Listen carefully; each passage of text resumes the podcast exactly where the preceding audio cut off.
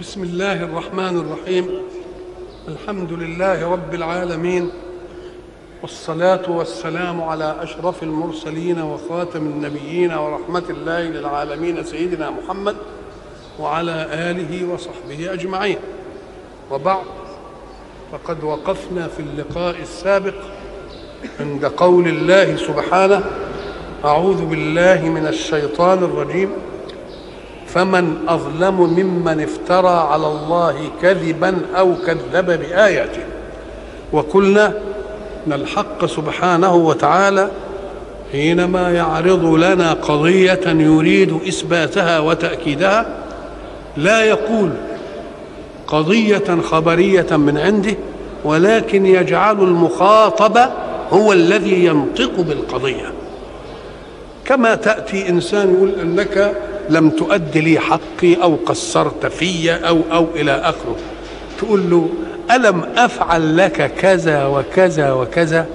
كان من الممكن أن تقول له لا أنا فعلت كذا وفعلت كذا وفعلت كذا إنما كلام من جهتك. لكن أنت تركت له الكلام هو عشان يبقى الكلام حجة. تقول له ألم أفعل لك كذا؟ ألم أذهب إليك يوم كذا؟ وألم أفعل لك كذا؟ وألم أفعل لك كذا؟ فكأنه واثق. أنك إن أدرت ذهنك لتأتي بالجواب فلن تجد إلا أن تقول نعم فعلت. يبقى كلام منك أنت مش كلام من المدعي.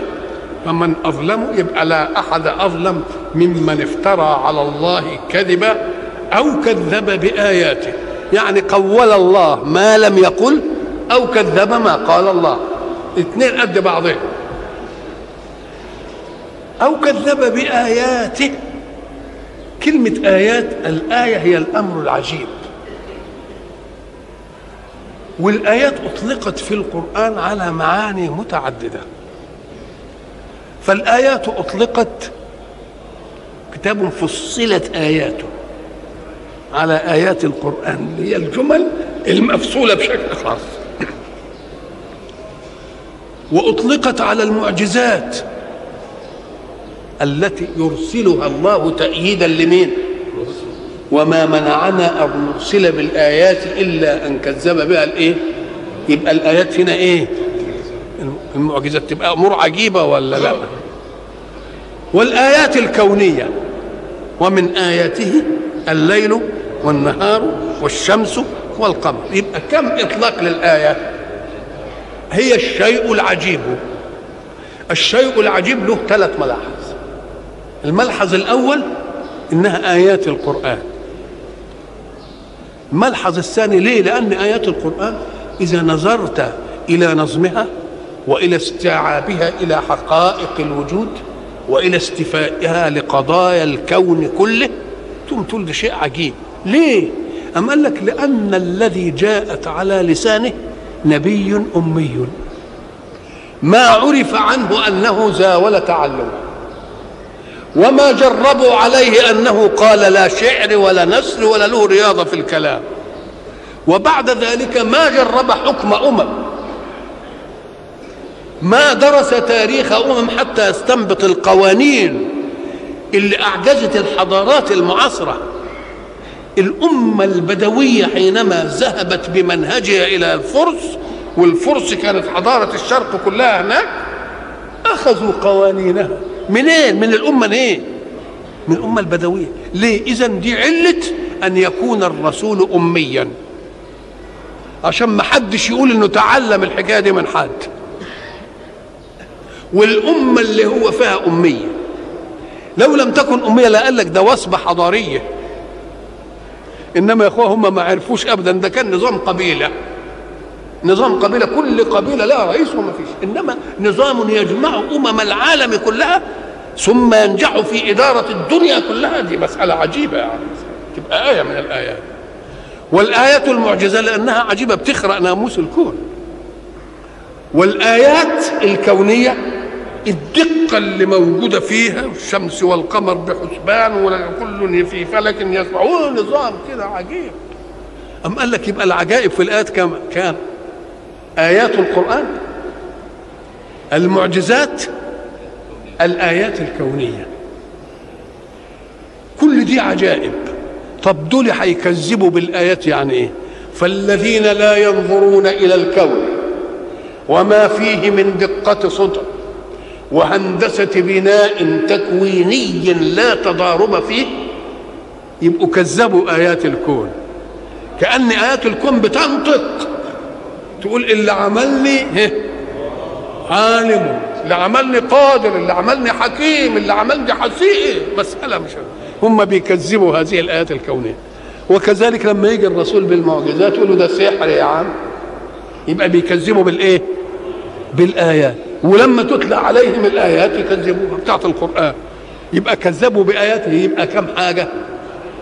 لم ينظروا في آيات الكون ليستنبطوا منها عظمة الصانع وحكمته ودقته. فلم يلتفتوا إلى الإيمان به قمة عقيديه أو كذبوا بالآيات اللي هي المعجزات اللي جاء بها الرسل فلم يصدقوا الإيه؟ الرسل.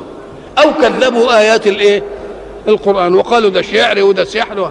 ولذلك الحق سبحانه وتعالى حينما عرض هذه القضية قال لهم أنتوا بتقولوا عليه إيه تقولوا على القرآن ده سحر ولا طب من كان سحر إحنا قلنا زمان القضية اللي تردها. طب ما دام سحر الناس فآمنوا به. ما سحركوش أنتوا ليه؟ قال ما دام ساحر كنتوا هتتأبوا أنتوا عليه. يبقى ما دام أنتوا فضلتوا ناصحين ومش مسحورين تبقى المسألة مش سحر. ولا سحر ولا أي حاجة. يقول إنما يعلمه بشر. يقول لهم يا خايبين قبل ما كنتوا تقولوا القضية دي شوفوا من البشر الذي تعنوه الراجل اللي قاعد عند الجبل حداد ولا بتاع ولا قال لك لسان الذي يلحدون إليه أعجمي وهذا لسان عربي مبين.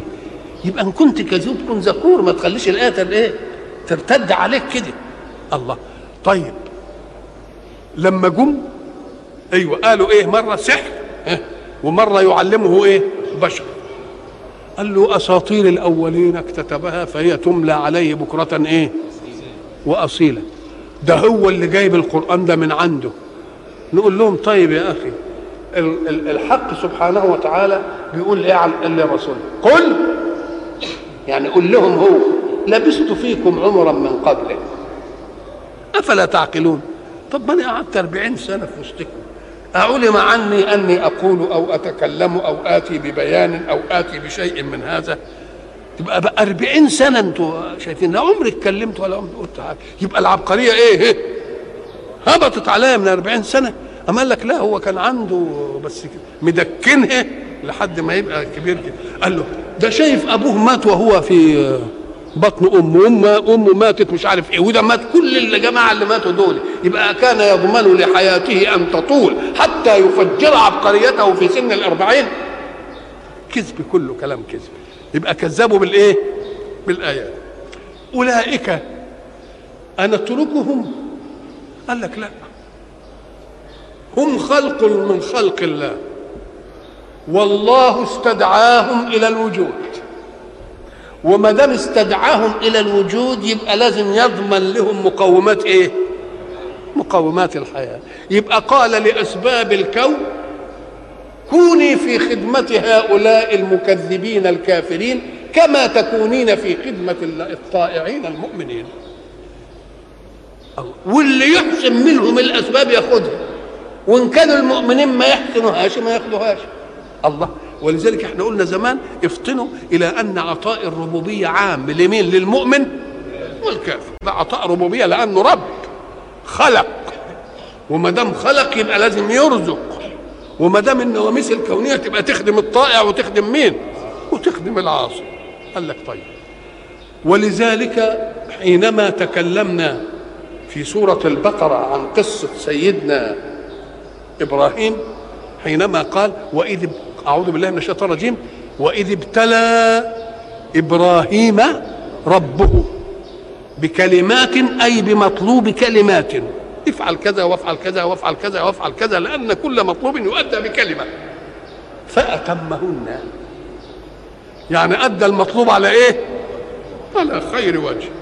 حينما أدى المطلوب على خير وجه أمنه الله. قال له أنت نفذت الأمور على أتم وجه. أنا طلبت منك إنك أنت ترفع قواعد البيت. يعني بعد ما كانت مطمورة كده في الأرض إنك ترفعها كان يكفي أن ترفعها على قدر ما تطول يدك. ويبقى أدى ولا ما أداش؟ لكن هو ما اكتفاش بكده. طالت إيده وبعدين قال الله ما نعليها كمان شوية. طب ده أنت قال لك يبقى على قد إيدك. أم قال لا تعالى ولد نشيل الحجر ده ونحطه تحت رجلينا ون- ونزيد في رفع الكعبة بقيمة هذا الإيه؟ آه يبقى اذا ده بده نفذ الأمر إيه؟ نفذ الأمر بإتمام وعشق. مش بيعملوا تكليف كده وينفضوا عن راسه؟ قال لك لا. قال لا إحنا عايزين نزود الكعبة في رفعها دي قيمة إيه؟ الحجر اللي هيحطه تحت رجله. بس. يبقى رفع البيت على قدر إمكانياته وعلى قدر احتياله. يبقى يبقى أتم ولا ما أتمش؟ الذي أتم هذا يقول له أنت مأمون على رسالتي. أنت مأمون على أن تكون مبلغا عني. فأتمهن؟ قال جزاء للإتمام إني جاعلك للناس إماما. طيب إني جاعلك للناس إماما نتيجة للإتمام بتاعه. فرسول فالرسول سيدنا إبراهيم آه، قال له يا رب ومن ذريتي. وبرضه من ذريتي يبقى إمام. قال له لا النبوة لا تورث. انت خدتها إنما ما تداش افرض إن من ذريتك من يكون ظالم أعهدي ينال الظالمين؟ ما يمكنش. كلام سليم ولا مش سليم؟ كلام سليم. لما أراد الح- إبراهيم أن يدعو لمكة وطلب إن ربنا يرزق أهلها من الإيه؟ من الثمرات. وارزق أهله من الثمرات. افتكر الحكاية بتاعت لا ينال عهد إيه؟ الظالمين. قال له من آمن؟ قال له لا انت خلطت يا إبراهيم. ده ديكها لأن مقومات حياة والكافر والمؤمن فيها سواء. ديا مقومات حياة والكافر والمؤمن فيها سواء. ولكن ديكها أمانة دعوة. يبقى أنت ما خلطت دين قال له ومن كفر. همتعه قليل وبعدين اوديه على. يبقى ده عطاء ربوبية. يبقى عطاء الربوبية لمين؟ للمؤمن والكافر. وإن وجد مؤمن وكافر وده أحسن أخذ بالأسباب يأخذ. وده خاب يبقى خايب ما لناش دعوة بالحكاية دي. سنن الله ولن تجد لسنة الله إيه؟ تبديلا. على الأول يبقى اذا ما دام الكفار حتى مخلوقين لله ومستدعون يبقى قوتهم ونظامهم واسباب يبقى لهم ولا لأ؟ قال لك مش كفرهم يمنع عنهم نصيبهم. بل يأخذون نصيبهم من الإيه؟ من الكتاب الذي قدر لهم. خلاص كده. أولئك ينالهم نصيبهم إيه؟ من الكتاب.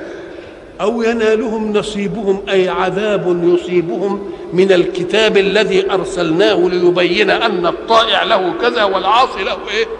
له كذا. يبقى هنا حتى إذا جاءتهم رسلنا يتوفونهم.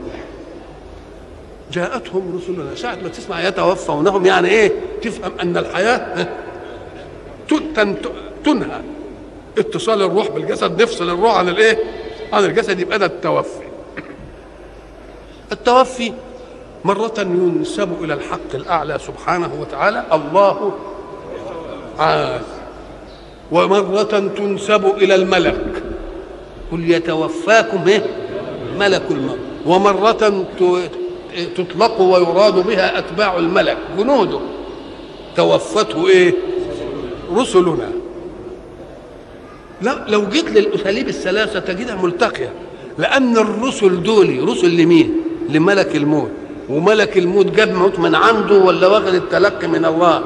يبقى الأمر الأعلى من مين؟ وأمر التوسط لمين؟ للملك وأمر التنفيذ للرسل. قد بعضها. يبقى في خلاف في دي. توفته رسلنا.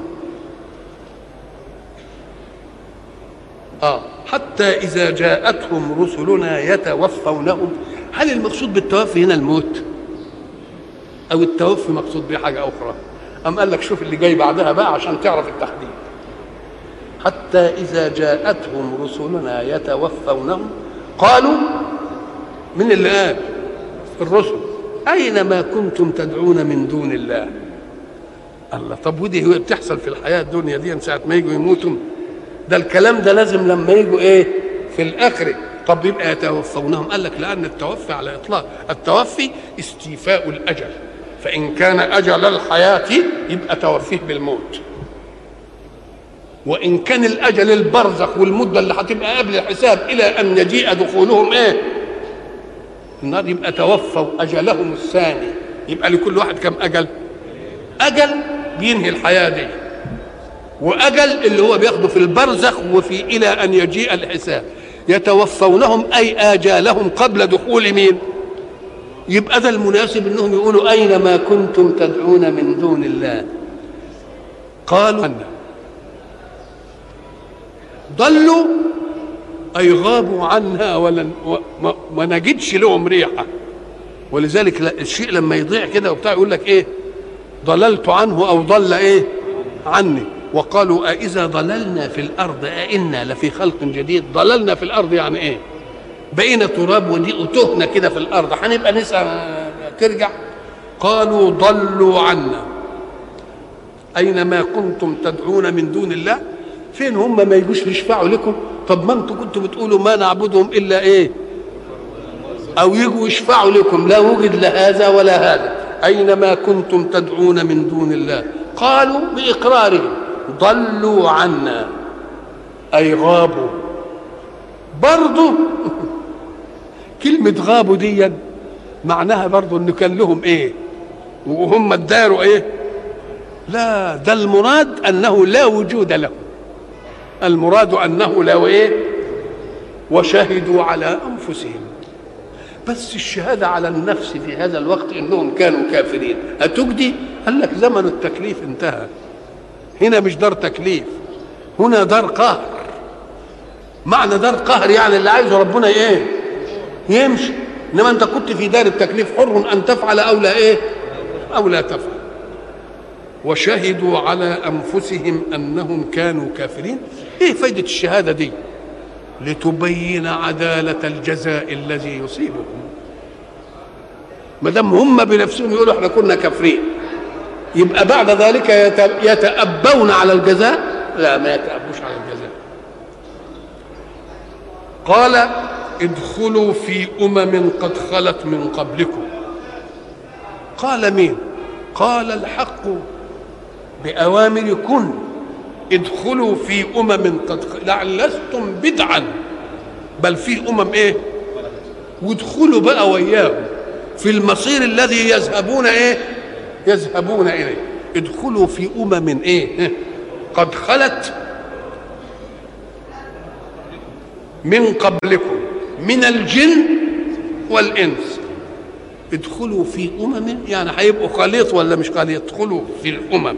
لأن الكفر هيلتقي كله في إيه؟ يلتقي في كله في الجزاء. لأن الكفر ملة واحدة ولا لأ؟ ادخلوا في أمم قد خلت من إيه؟ من قبلكم. من الجن والإنس في النار. كلما دخلت أمة لعنت أختها. يقول له أنت هنا يا ابن الله. ليه؟ أم قال لك لأن الأمم اللي سبقت الاقتداء به خلاهم كفروا. ما دام فيه بيكفروا. يبقى الأمة اللي سبقت كانت إيه؟ كانت أسوة في الضلال للأمة التي فإذا ما دخلوا يلعنوهم ولا يلعنوهم هب أن إنسانا دخل مرة السجن لجرم ارتكبه وبعد ذلك دخل عليه من كان يغريه بالجرم. ومن كان يزين له.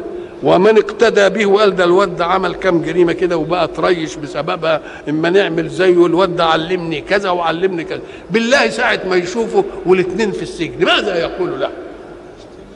آه ياخده بالحضن ويقول له يا ابن اللي يا ابن اللي يا ابن اللي.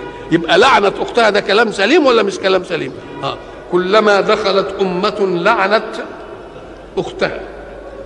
حتى إذا اداركوا فيها جميعا خلاص اجتمعوا اداركوا يعني لحق بعضهم بعضا. تلاحقوا واجتمعوا. يحصل إيه بقى؟ يحصل الحوار بقى الآتي بقى الحوار العجيب. قالت أخراهم لأولاهم. إن قلت الأخرى يعني اللي دخلت متأخرة والأولى اللي, اللي كانت قبلها يبقى لأنهم كانوا قدوة في الإيه؟ في الضلال. أو قالت أخراهم لأولاهم الأولى هم القادة الذين أضلوا والطائفة الأخرى هم الأتباع الذين قلدوا. قالت أخراهم لأولاهم ربنا هؤلاء أضلونا. ما دام أضلونا يبقى هم الأتباع ولا لأ؟ وقالوا عن مين؟ عن القادة. طب شوف النص بقى كده. قالت أخراهم لأولاهم القول لمن في نص الآية؟ قالت الأخرى للأولى. كان القياس بقى المنطقي في القرآن إنه يقول إيه؟ قالت أخراهم لأولاهم أنتم أضللتمون إنما توجه الكلام لمين؟ إلى ربنا. ربنا هؤلاء أضلونا. كيف يتأتى هذا؟ أم قال لك لأنهم أهون من أن يخاطبوا. ولأن الموقف كله في يد الله. لأنهم لو قالوا أنتم أضللتمونا وقعدوا يكلمون أيملكون لهم شيئا؟ إنما هم بيقولوا للي بيملك يا رب. وإذا ما قالوا لله المواجه للجميع هؤلاء أضلون هؤلاء؟ يبقى إشارة إليهم.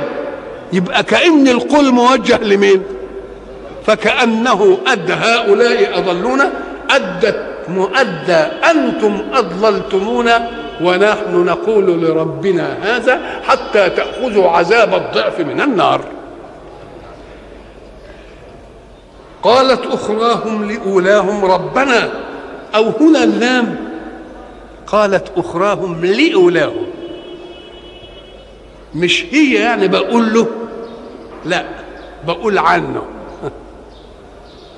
قالت أخراهم إيه؟ عن أولاهم ربنا هؤلاء يبقى القول إيه؟ مش لهم إيه؟ بل القول إيه؟ عنهم. طب في الآية القرآنية بتقول إيه؟ وإذا تتلى عليهم آياتنا بينات قال الذين كفروا للحق لما جاءهم. ها. قالوا إيه للحق؟ هذا سحر مبين. الله ده قالوا للحق هذا ولا قالوا للحق أنت سحر مبين؟ يبقى قالوا للحق أي قالوا عنه. قالوا عنه. والآية اللي كنا شرحناها زمان في سورة الأنعام. اللهم صل على النبي. إنا أنزلنا إليك الكتاب بالحق لتحكم بين الناس بما أراك الله. والقصة معروفة. إن واحد مسلم سرق درع واحد وبعد ذلك أخذه ليداريه فداراه عند اليهودي فلما اهتدي إلى الدرع بواسطة الدقيق الأثر وجدوا الدرع عند مين؟ فاليهودي قال ده فلان جابولي فالمسألة بقت مع اليهود ومع المسلمين. المسلمين قالوا إحنا انفضحنا المسلم وقلنا هو اللي سرق هتبقى سبة للمسلمين. خلاها تلبس مين؟ اليهودي واليهودي ما سرقش ده قال ده جابوا عنه عندي. أدى يهودي وأدى مين؟ فرسول الله أدار المسألة دي. أيفضح مسلما ونحن بدنا نقول إن المسلمين يعني مسل فالمسألة دارت في رأس مين؟ فأدركه الحق بقوله إنا أنزلنا إليك الكتاب بالحق لتحكم بين الناس. الناس بما أنزل الله. ولو كان اللي هيدام فيها مين؟ المسلم. ولا تكن للخائنين خصيما. لا تكن خصيما عن محامي عن الخائن. يبقى لا تكن للخائنين يعني عن الخائنين خصيما أي مدافعا وإيه؟ ومحاولا أو للخائنين أي لصالح الخائن لصالح الخائنين. يبقى قالت أخراهم لأولاهم مع أن الكلام موجه إلى الحق سبحانه. إما تقول إن اللام ديا بمعنى مين؟ عن. ويبقى قالوا لله عن هؤلاء. أو تكون اللام برضو على حقيقتهم لأنهم ما داموا قد أشاروا إليهم فهم في الحضرة. وبعد ذلك قالوا لله يبقى كانهم قالوا في وشهم. يبقى قالوا في وشهم يبقى قالوا له. ربنا هؤلاء اضلونا وما دام أضلونا يبقى ارتكبوا وزرين. وزر ضلالهم وكفرهم ووزر الإضلال. إضلال للغير. ولذلك ليحملوا أوزارهم اوزارا مع إيه؟ دي كانوا بيعتبروها آية تناقض آه لا تزر وازرة وزر أخرى. أقول لك ما دام يحملوا أوزارهم وأوزار مع أوزارهم. يعني ما أنت بتقول لا تزر تقول له لا ده فيه ذنبان. ذنب الوزر اللي عملوه اللي هو الإيه؟ ضلالهم وذنب إضلالهم للغير. يبقى برضه الآية صادقة لا تزر وازرة وزر إيه؟ فهم عشان يتنحوا قال يا رب هم اللي أضلونا وإحنا مش عارف إيه فاتهم إيه؟ آه عايز العذاب يبقى مضاعف عشان ضلالهم وإيه؟ وإضلالنا. فاتهم عذابا ضعفا عذابا ضعفا من النار. إحنا نفهم إن الضعف دي معناها شيء مساو لمثله. لما تقول له أضعف لي هذا الدرهم يعني حط لي عليه كمان إيه؟ كمان درهم. فإذا كان مضعف يبقى على اديته مثله. إنما مضاعف يبقى اديته أكتر من إيه؟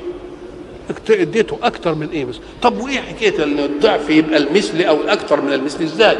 أم قال لك لأنه لما كان الدرهم وحده يبقى له قيمة. فإذا ما جاء له درهم يبقى أضعف قيمة الأول وبقت القيمة للدرهمين. يبقى كل زيادة بتعمل إيه؟ بتضعف اللي إيه؟ فآتهم عذابا ضعفا من النار. قال لكل ضعف. هو إحنا هنديهم ضعف ولا ندوش ضعف؟ طب إحنا هنديهم ضعف زي ما أنتوا قلتوا بحكمكم. عشان الضلال والإيه؟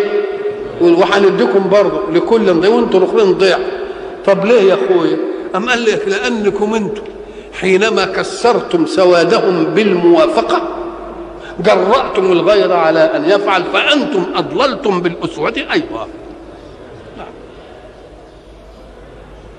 قال لكل ضعف ولكن لا تعلمون. إيش ما تعلمون؟ ما تعلموش إن اللي بيحاسبكم دقيق في الحساب قوي. وبيدي كل واحد على إيه؟ على قده مش المسألة كده يعني. نعم. وقالت أولاهم لأخراهم. الرد بقى ديك قالت أخراهم لمين؟ هات بقى الاولى أولاهم هتقول إيه؟ وقالت أولاهم لأخراهم. فما كان لنا عليكم من فضل. فما كان لكم علينا من فضل. ما دام هتاخدوا ضعف زينا يبقى الرؤوس تساوت ولا ما تساوتش؟ يبقى تساوت. فذوقوا العذاب. دول اللي بيقولون فذوقوا العذاب بما كنتم تكسبون. هم اللي بيقولوا ذوقوا العذاب. آه كأن المجرم نفسه ساعة ما يلاقي واحد مجرم زيه يقول له اشرب. آه اشرب. فذوقوا العذاب وليس ذلك تجنيا من الله. ولا بسلطة القهر لعباده ولكن بعدالة الحكم لأن ذلك إنما حدث بسبب ما كسبتم. دي شهادة من بقى ده شهادة القاضي.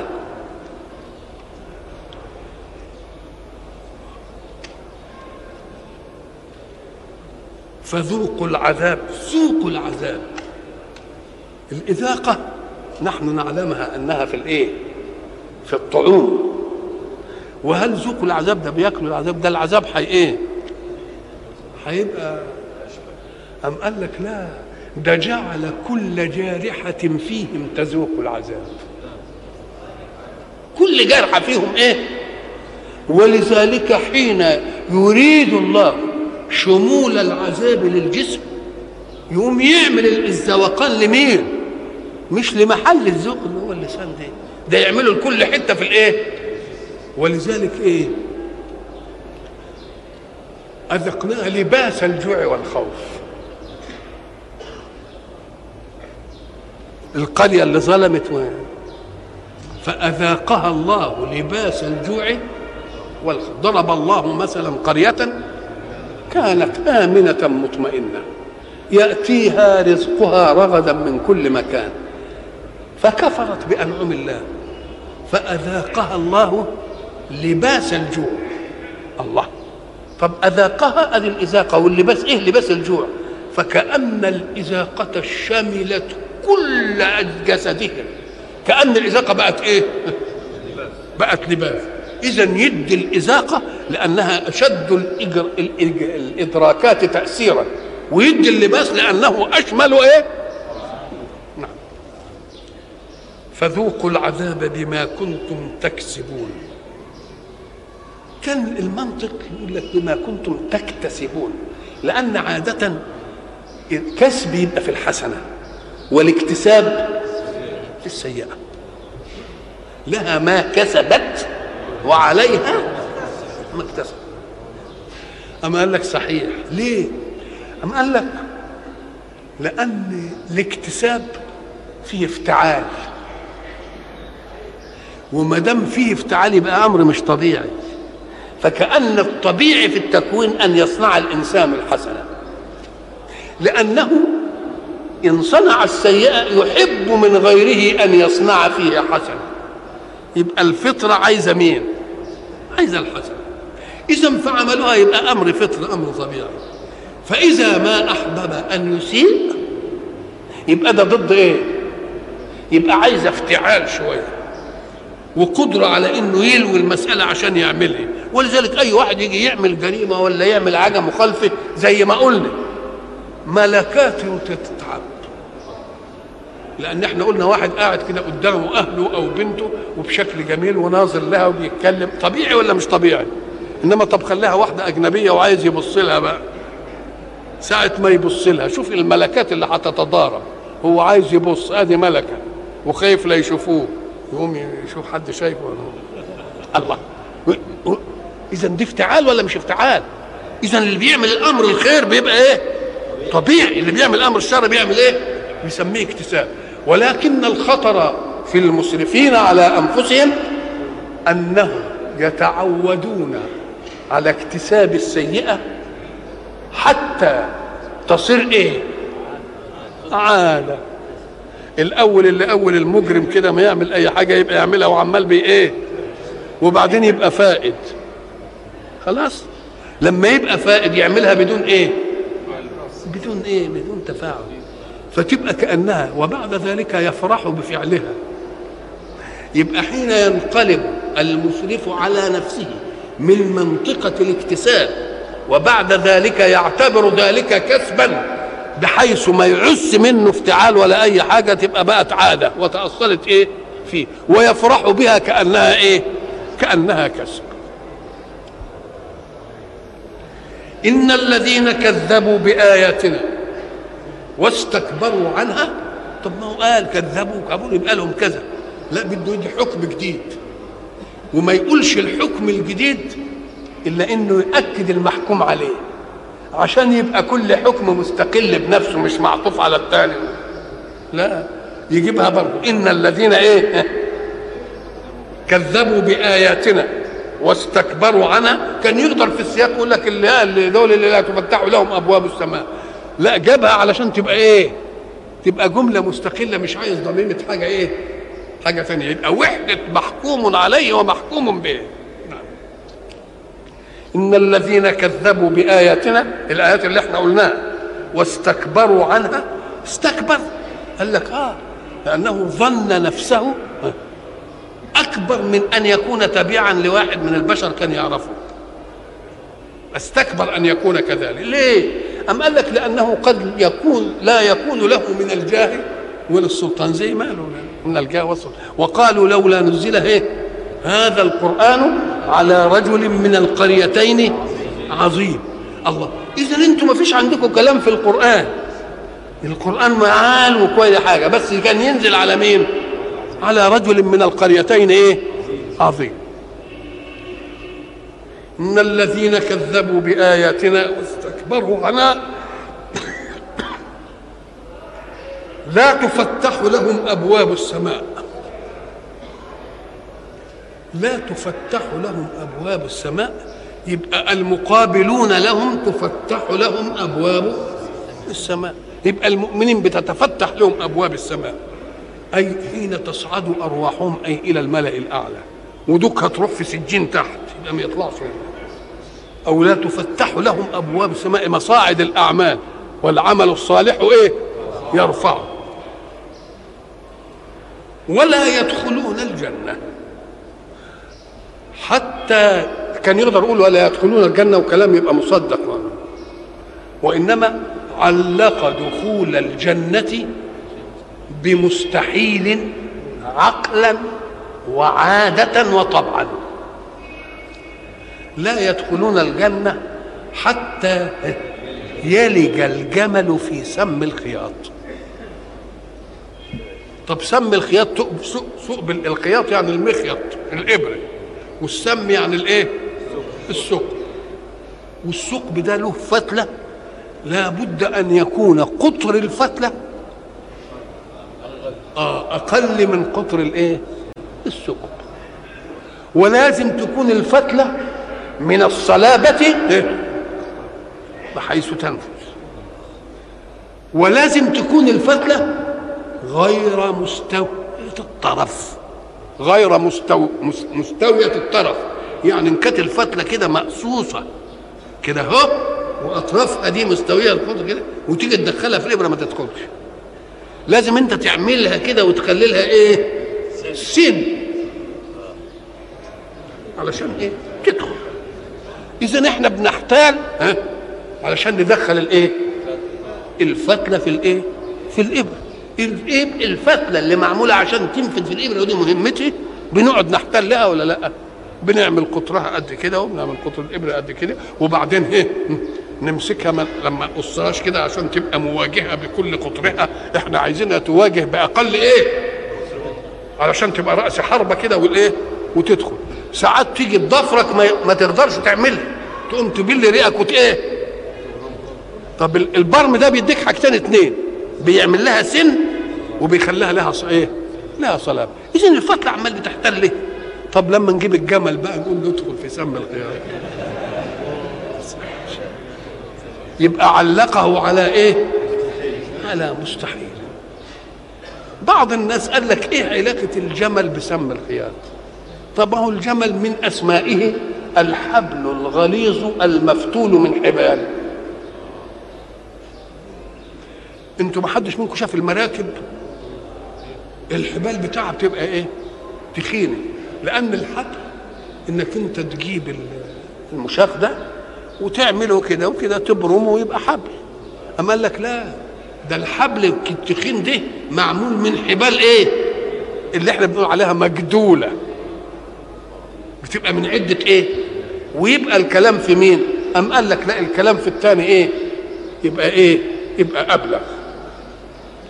حتى يلج الجمل في سم الخياط والشعراء بقى خدوا المسألة دي بقى ويقول لك إن الراجل اللي بيحب يقوم من شغله بمن يحب يهزل ويضعف وإن كان مثلا سمين كده ينزل يرف زي ما بيقولوا مش كده ولا لأ؟ آه.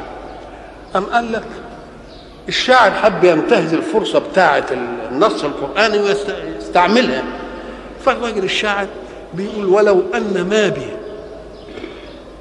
أي ما عندي من جوى وصبابة على جمل لم يدخل النار كافر. ولو أن ما بي من جوى وصبابة على جمل لم يدخل النار كافر. ليه يا سيدي؟ قال لك لأن الجوى والصبابة اللي عندي لو كانت عند الجمل يفضل الجمل ينحف ينحف ينحف ينحف ينحف وينسيم لحد ما يبقى رفيع قوي وبعدين يدخل في سم الخياط وربنا قال إن الجمل دخل في سم الخياط هدخلهم الجنه